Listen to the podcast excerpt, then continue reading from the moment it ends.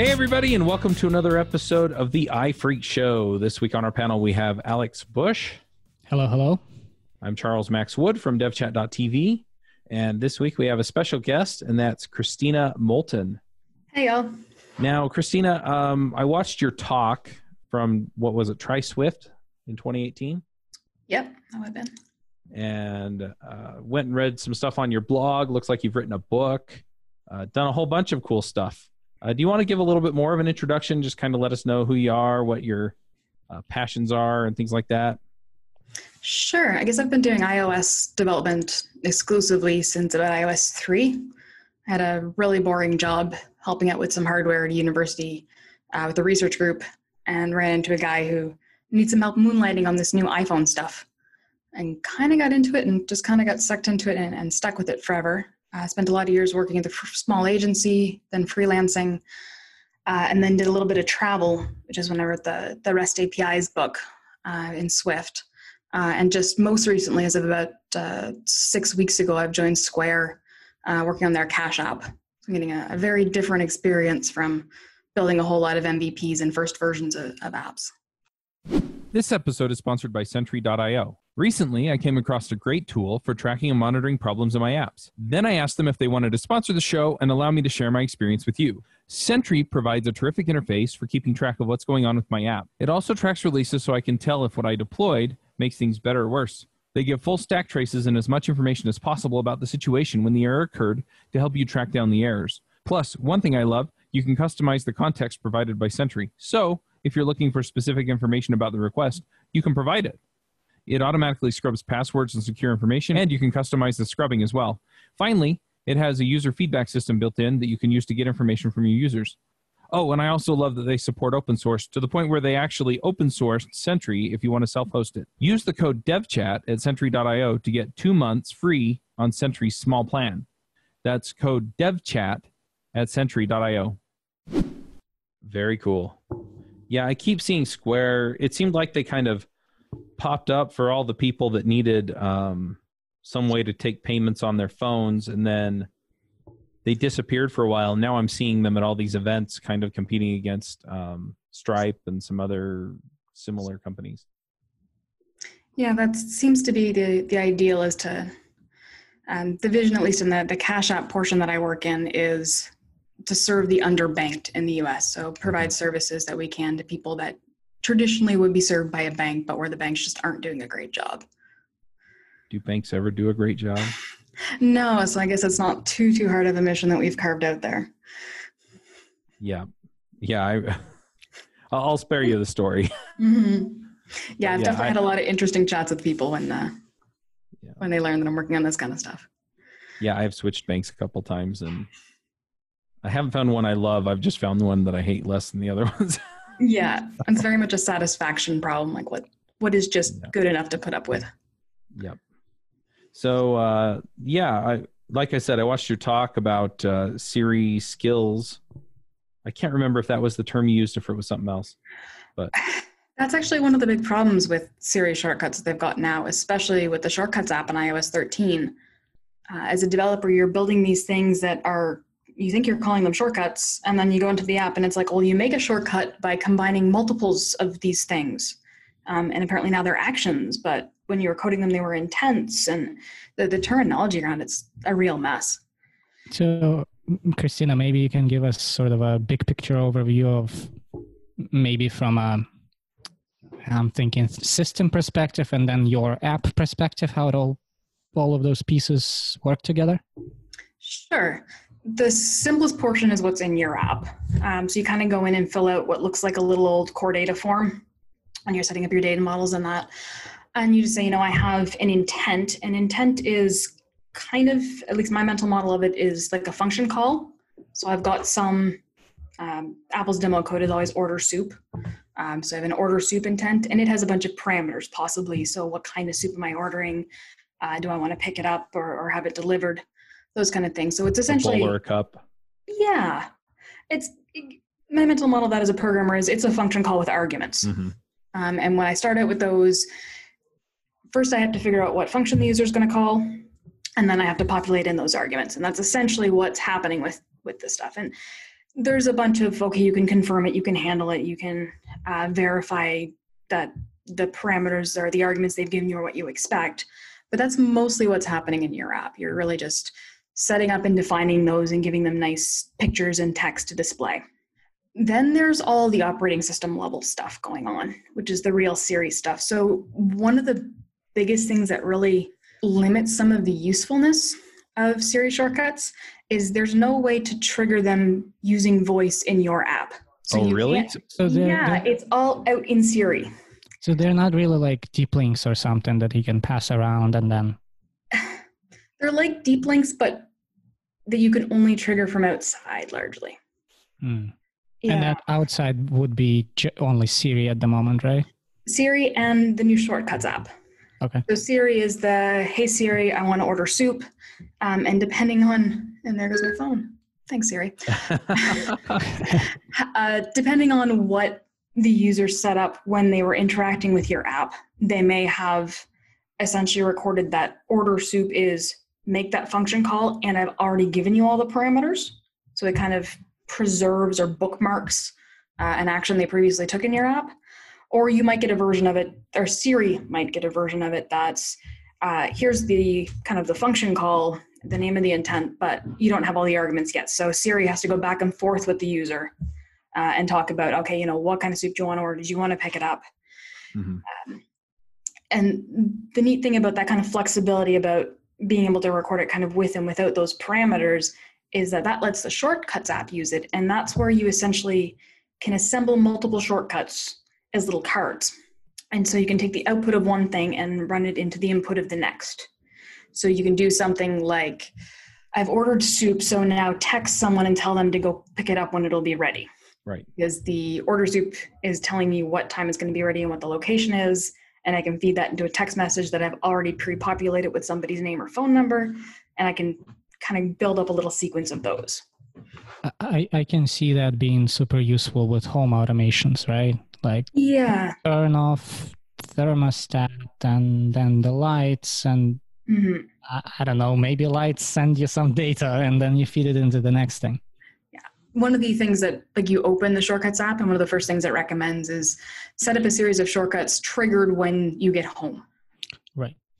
So those kind of things when i get home when i get to work do this. Not it's really useful but it's the kind of thing that historically has existed um, and it doesn't have to be voice driven in the shortcuts app it generally isn't. But it's like the workflow stuff that developers all really like and nobody else ever uses. Hmm. So I really like that stuff. So I love that stuff and it's fantastic. Yeah. And I'm getting excited that I'm seeing a few people using a little bit of it. But one of the really hard points I find in shortcuts is they're not that much work, but every bit of code is work to build and maintain. Right.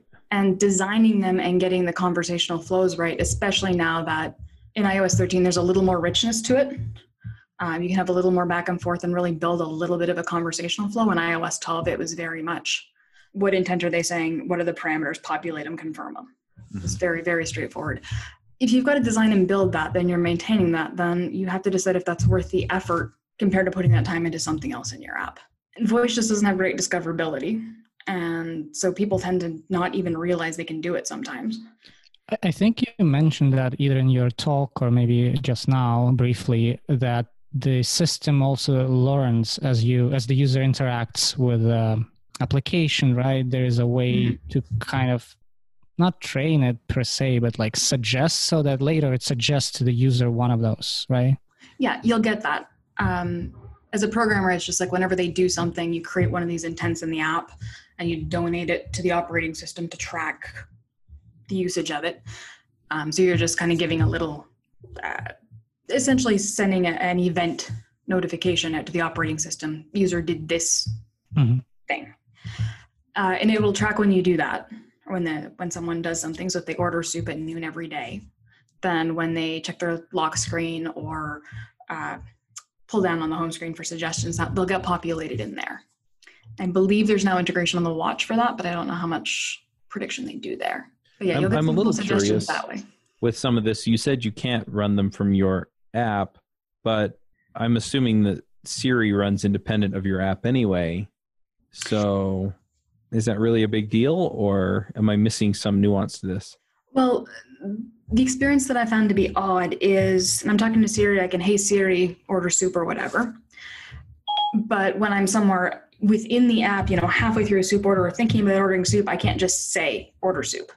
Right. Kind of lose that voice interface. So it's really a, a supplementary supplementary interface for something that already exists in the app. Um, the other weird thing is if you're doing all going through it in Siri or with Siri and you tap on something that being displayed, it'll jump you right into the app and, and stop the voice Okay. interface, which is Mhm. kind of awkward. Uh, It's a great out if things aren't working perfectly. hmm Um, but yeah, you're essentially operating inside an app extension. Uh, for some things, you can do some customization there, uh, particularly for custom UI being displayed by Siri, which is really nice. But yeah, for the most part, you're operating outside of your app. That So makes it's- sense. So it's uh, since it's an extension, it's effectively kind of like a watch app. Yeah. It's a completely different target, and I guess you could import less of things there so that it's quick and snappy, but then you have less things. Makes sense.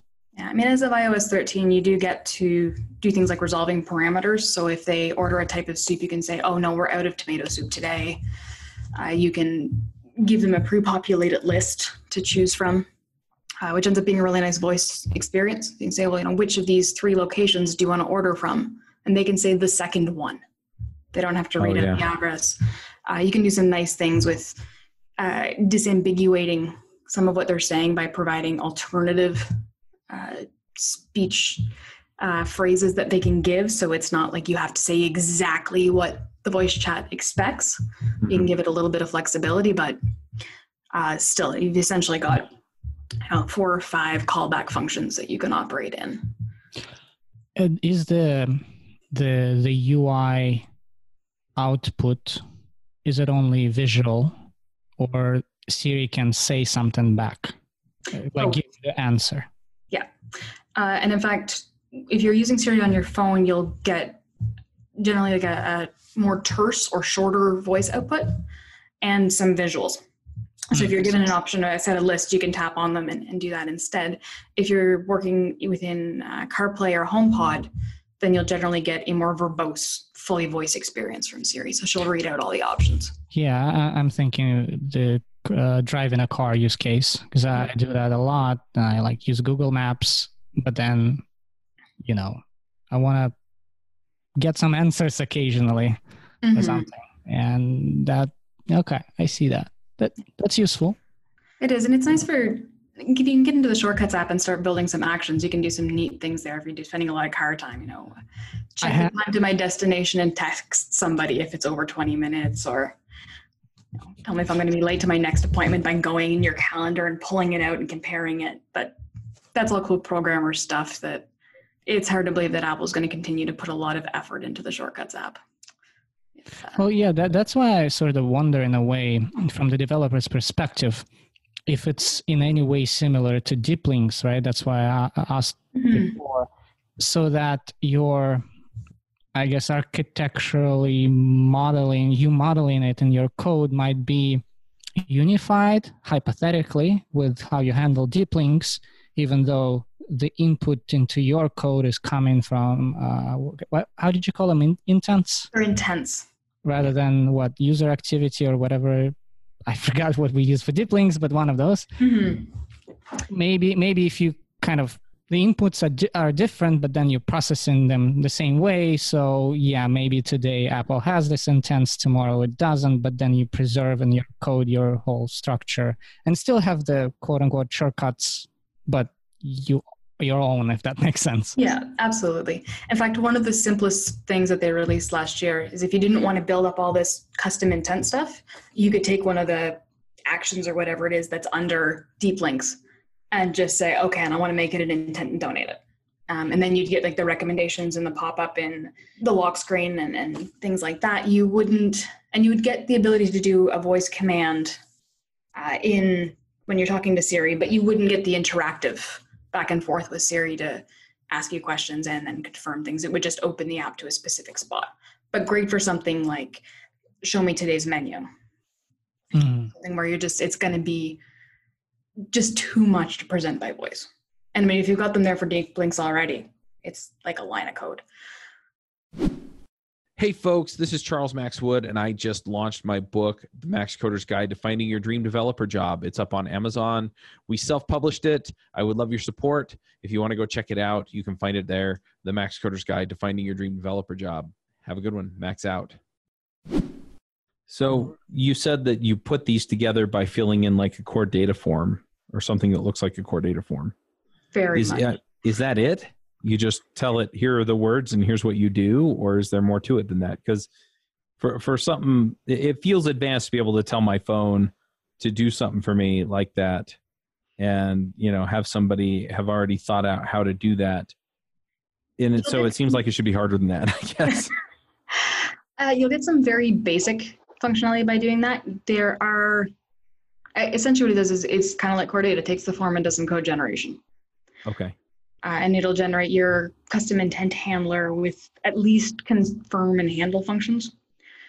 If you want to build out the custom UI and the back and forth and the interactions and uh, you know checking your database to see what your inventory levels are, you've got to add in more more callbacks and that to do all that. But at the core, you can essentially fill out that form uh, and write up your two functions to if you need to confirm if you're doing something that's considered an order type of interaction, Apple will require that you have a confirmation step, uh, and then handle, which is actually perform it. You can pretty much just do those call to completion handlers and get good functionality out of it. I'm very allergic to all the Apple's UI thingies that generate code. can yeah, I? it's a little, can I avoid that? Yeah, they seem to be okay. Um, they're essentially generating protocols and giving you protocol stubs. Okay, that's not bad actually. That, Yeah, that's, it- new. It very much looks like they take a template and pop your name into it, um, just to name the classes, and that's it's not, not too But, but then, but then that's still generated code. So supposedly it's in a file that you shouldn't touch, right?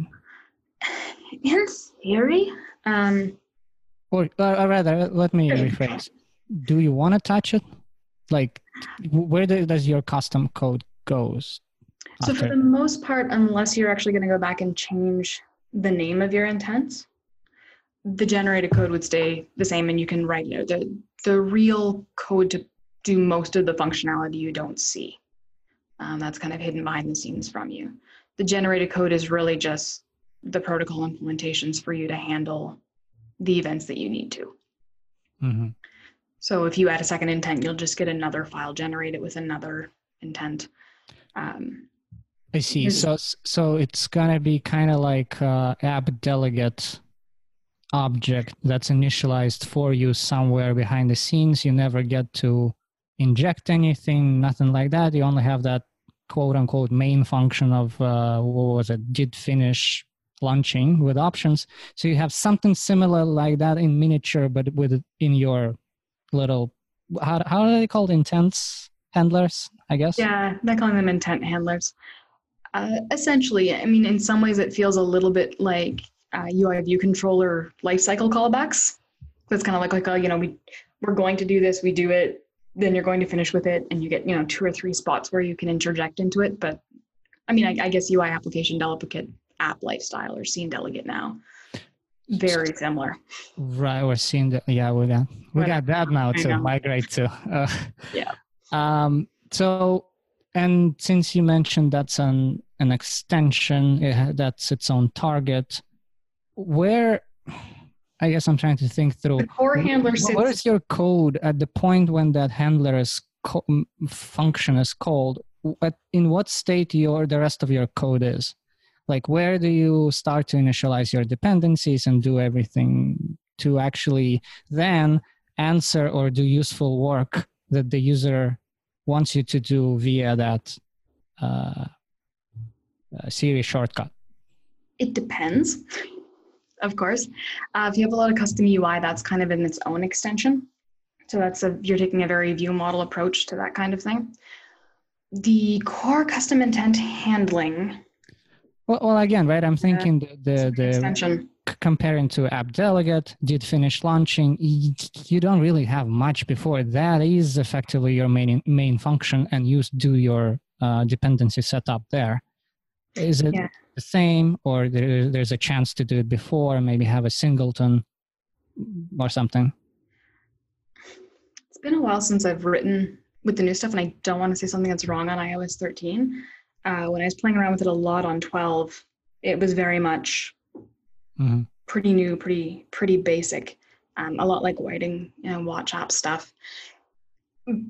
Unless the user happened to tap on things and then jump into your app, and then you're in the the magic links world, the deep links world. I see. Right. And it's, you know, were we running and this is something that happened while we were running and, and that. So that's a whole scenario and you have to support that scenario. So there's no- Actually, yeah. Uh, can, can can you walk us through that? So then, if the user tapped something, then your other app target will be launched. But what is it gonna be? Uh, the uh, use uh, what is it? User activity Yeah. callback will be okay. So it goes Yeah, through that. the user activity callback and, and the user activity callback just has an extra parameter. Got it. And this user activity has an extra property now, I think actually. I see. So I wouldn't be able to ignore it anymore in this case. Damn it. No, no, it's kind of, they app review would hopefully catch that, although I doubt they're testing too many shortcuts. But in theory, they should. Actually, yeah, that that's it's a segue, but I'm just curious. How does Apple do they require you now to submit sort of a list of them of those intents and then screenshots of what they do, or I doubt it. I haven't actually pushed one through the App Store. Everything that I've done has been very prototype. They don't for test flight. Um, Hmm. I'd be surprised if they did. And that's kind of something we're getting into in a lot of things on iOS now. Is there's a lot of functionality that's very non-evident to reviewers necessarily. right? A lot of things that probably should be tested and verified, but there's really no visibility. It- It's not obvious to anyone that that should be a thing for specific apps sometimes, unless they're really familiar with your marketing. I'm reasonably certain that'll change. I think more and more things are going to go to voice, so they're going to have to start paying attention to it. Yeah, and I mean the being able to do things through the shortcuts app does give them a reasonably automatable way to test some of this stuff without it Mhm. being, you know, without everyone needing a quiet environment to do it. Uh, but certainly be a difficult thing to do if you had a dozen people in a room trying to to all test them. But Hmm. yeah, if, if at this point your functionality is always available in the shortcuts app in a way that you're essentially just tapping through.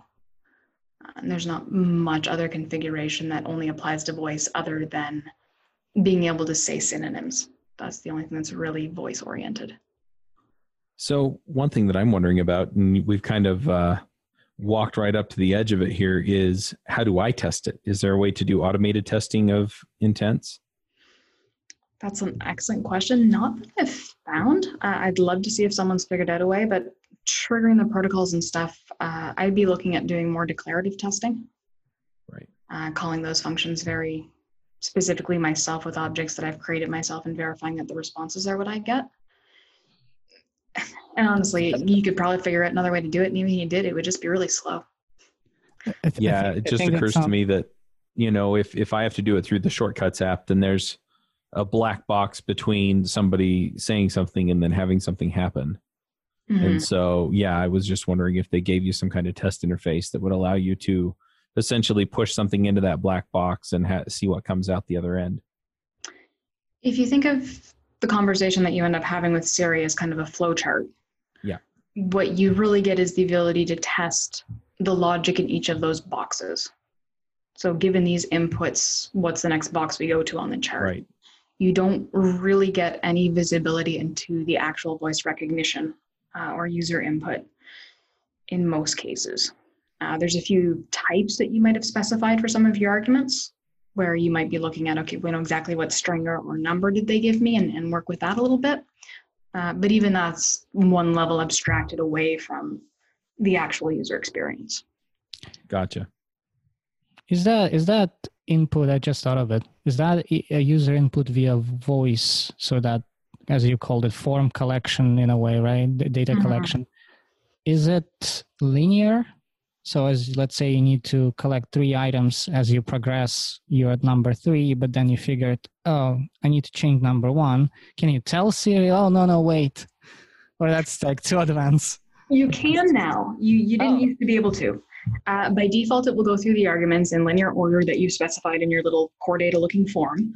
But you can now go in and they call it resolving. I want to say an argument, but essentially resolving those parameters. So figuring out what did the user tell me, what do I actually want to use for this parameter.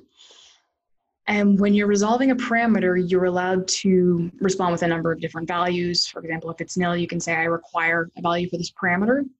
When you do that, you don't have to say for the current parameter that we were already looking at. So you can get to number three, look at it and go, oh, I actually want you to go ask them for a new value for a parameter number one. And that's where you can start to build up little bits of flowcharty type conversations. I see. And you could also get into an infinitive loop if sometimes Yeah, some conditions just it keeps going back or something or the big constraint with Siri shortcuts is you can't jump between intents. mm, I So see. you're, you're trapped in them. When the user kind of declares their intention to take a certain action, you proceed until you can complete or abort that action. If you're using something like a third party chatbot SDK, then you can do things where you get part way in and then jump to a completely different intent. And you can build up much more complex conversational uh, algorithms. But that's where you really get into where are they going to get into loops? Are they going to get stuck? hmm are we really allowing them to do enough to really finish what we want? I'm sure you've seen that at some point where you think an app has absolutely got a wonderful user experience and you hand it to someone and they do something that you never would have imagined anyone would do. Oh, of course. That, that's Yeah, it just why would you ever? Who holds an iPad in portrait orientation? People. Just, but the developer will never test it that way if that's just not the way they do things. Uh, and you really run into that with voice. computer, right? yeah, it's computers. um, yeah, it's a really big thing with voice, and, that's where it's really easy to disappoint your users um, and think that they're they're getting something really cool and neat, and you're just not quite just not quite managing to give them a, the experience that they're hoping for.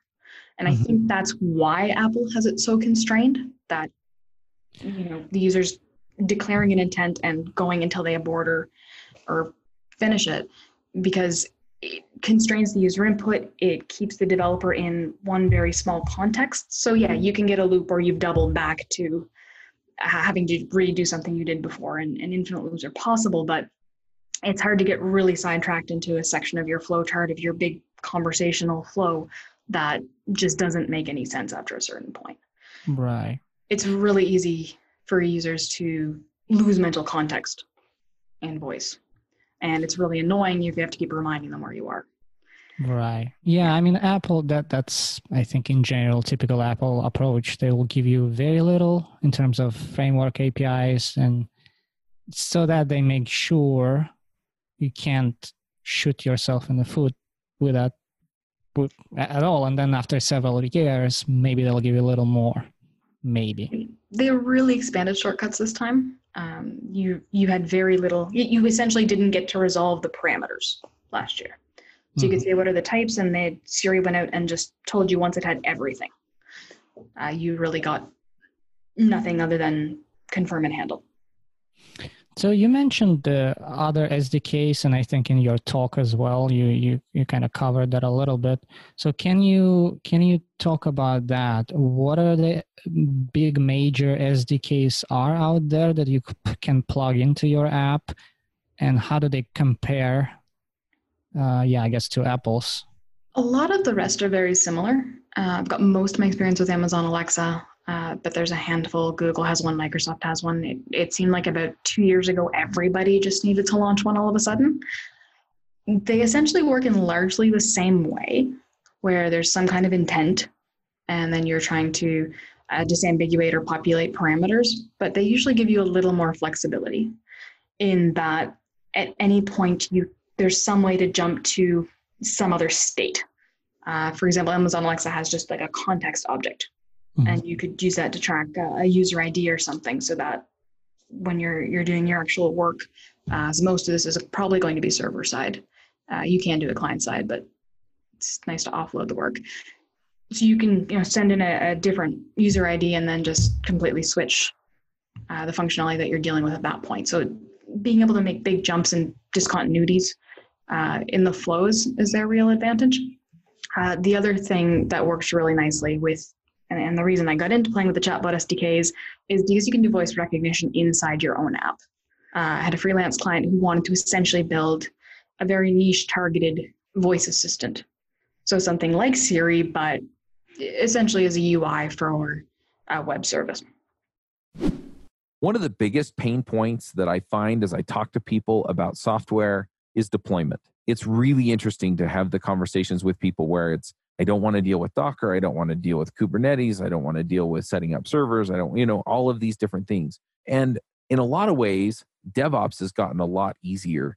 And in a lot of ways, DevOps has also kind of embraced a certain amount of culture around applications, the way we build them, the way we deploy them. And I've really felt for a long time that developers need to have the conversations with DevOps or adopt some form of DevOps so that they can take control of what they're doing and really understand when things go to production what's going on so that they can help debug the issues and fix the issues and find the issues when they go wrong and help streamline things and make things better and slicker and easier so that they'll more generally go right. So we started a podcast called Adventures in DevOps. And I pulled in one of the hosts from one of my favorite DevOps shows, Nell Shamrell Harrington, from the Food Fight Show, and we got things rolling there. And so this is more or less a continuation of the Food Fight Show, where we're talking about the things that go into DevOps. So if you're struggling with any of these operational type things, then definitely check out Adventures in DevOps. And you can find it at adventuresindevopspodcast.com. I, I guess the, the main difference, I would assume, is that those SDKs are to make voice work within your app, but it's not going to integrate with the outside with a system, right? So uh, they're not really kind of becoming an adapter between Apple's API of intent passing and then down to your app. They're just uh, sort of a different kind of tool where you launch your UI the normal way, and maybe then you present or rather start the voice interaction with the user very much i mean if you were really slick you could probably do both and have them hand off um, you'd only be able to hand off from siri into your app you wouldn't really be able to go in the other direction but yes they're very much this is what you can do in your app and this is what you can do outside and they're two completely different worlds at this point it's kind of sad, actually. I, I, I hoped they would be. You know how the the sort of approach I'm thinking about is um, like those tracker tracking services, like uh, Segment or Mixpanel, or even Facebook, right? SDK. As you integrate them, they have this.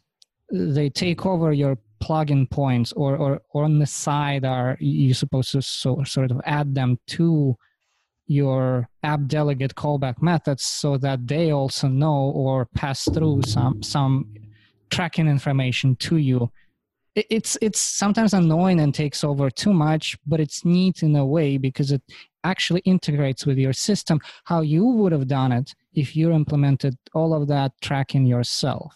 So i kind of hoped they would voice sdks would do the same. It would be really nice. I'd love to see that happen. It everyone building third-party chatbot SDKs, Google and Amazon, and everyone seems to want to just play in their own sandbox and do their own thing. But yeah, and if you've got someone and they're using your app and they're talking to it, they're going to get very confused when they can't say the same thing to Siri. Right. Yeah. Or vice versa. It, it just doesn't seem to to mesh very well that way.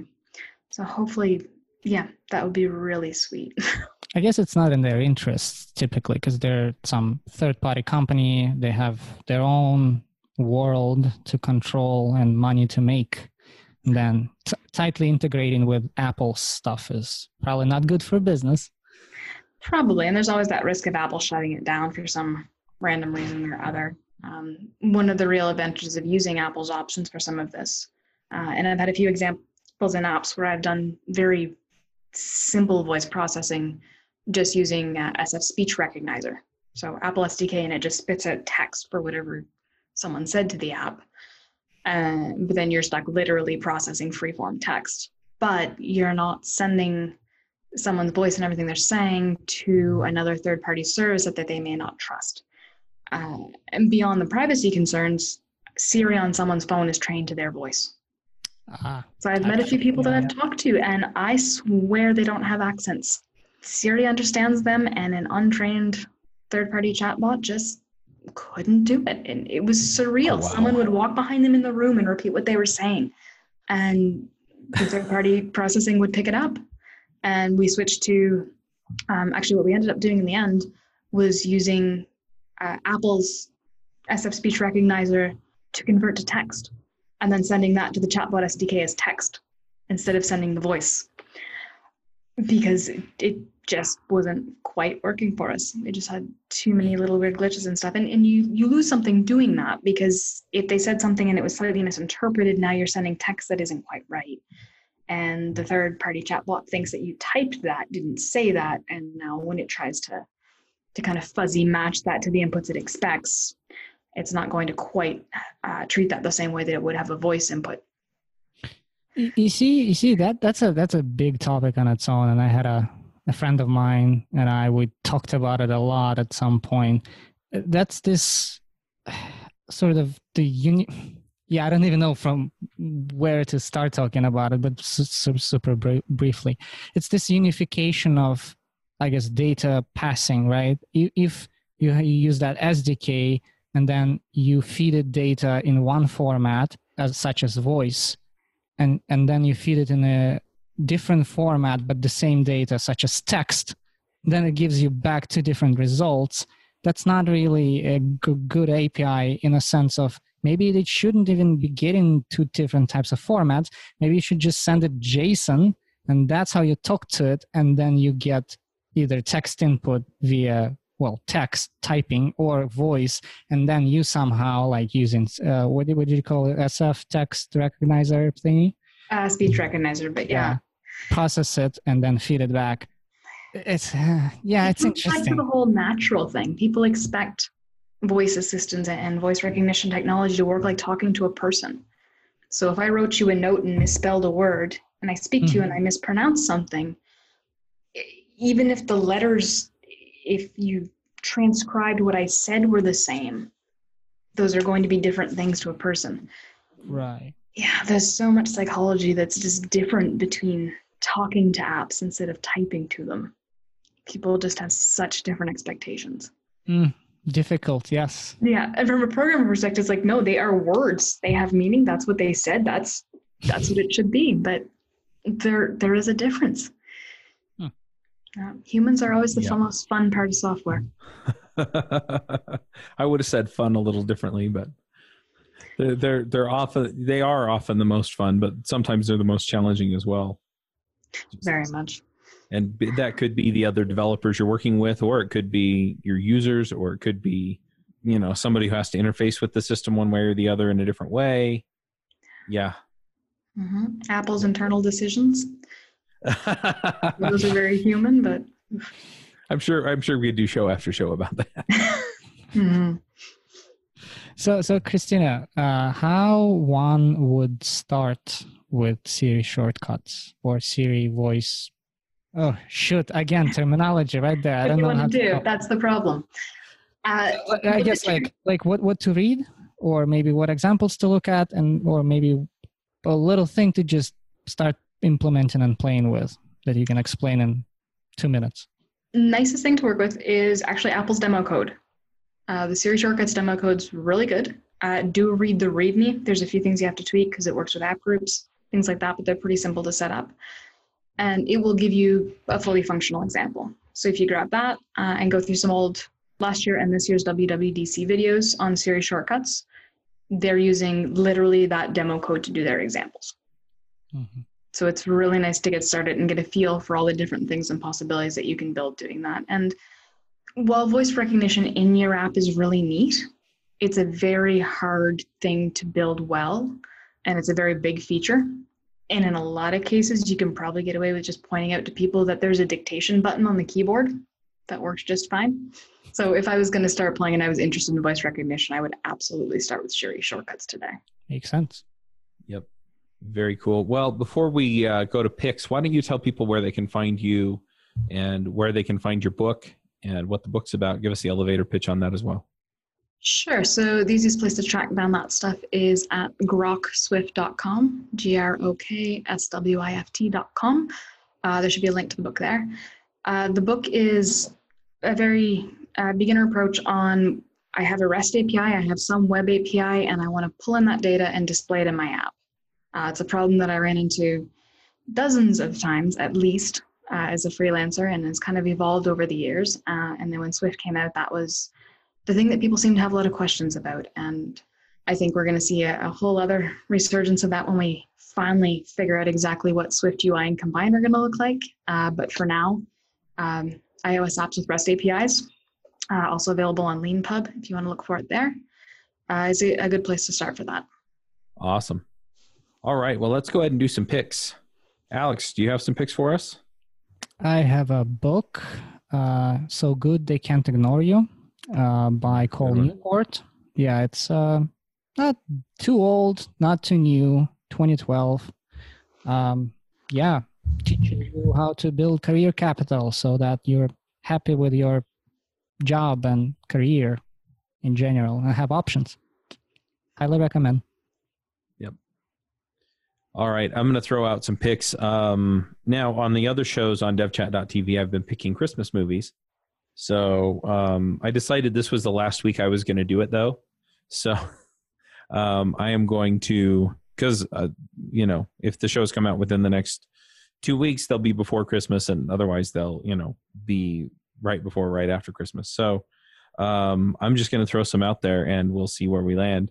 Uh, the first one is um, probably it, it's in my top three. I'll just share my top three. So the first one is um, "It's a Wonderful Life," uh, just a classic movie. I really, really um, love that movie. It's kind of got that nostalgic feel for me. Um, it was my dad's favorite Christmas movie, and he passed away last year. So, you know, I just kind of have that special place for that movie. Another one is Holiday Inn. A lot of people don't know, but Holiday Inn is the movie that the song White Christmas was originally from. Anyway, so it it's it's also just a terrific movie. Uh, White Christmas as a movie is also really awesome.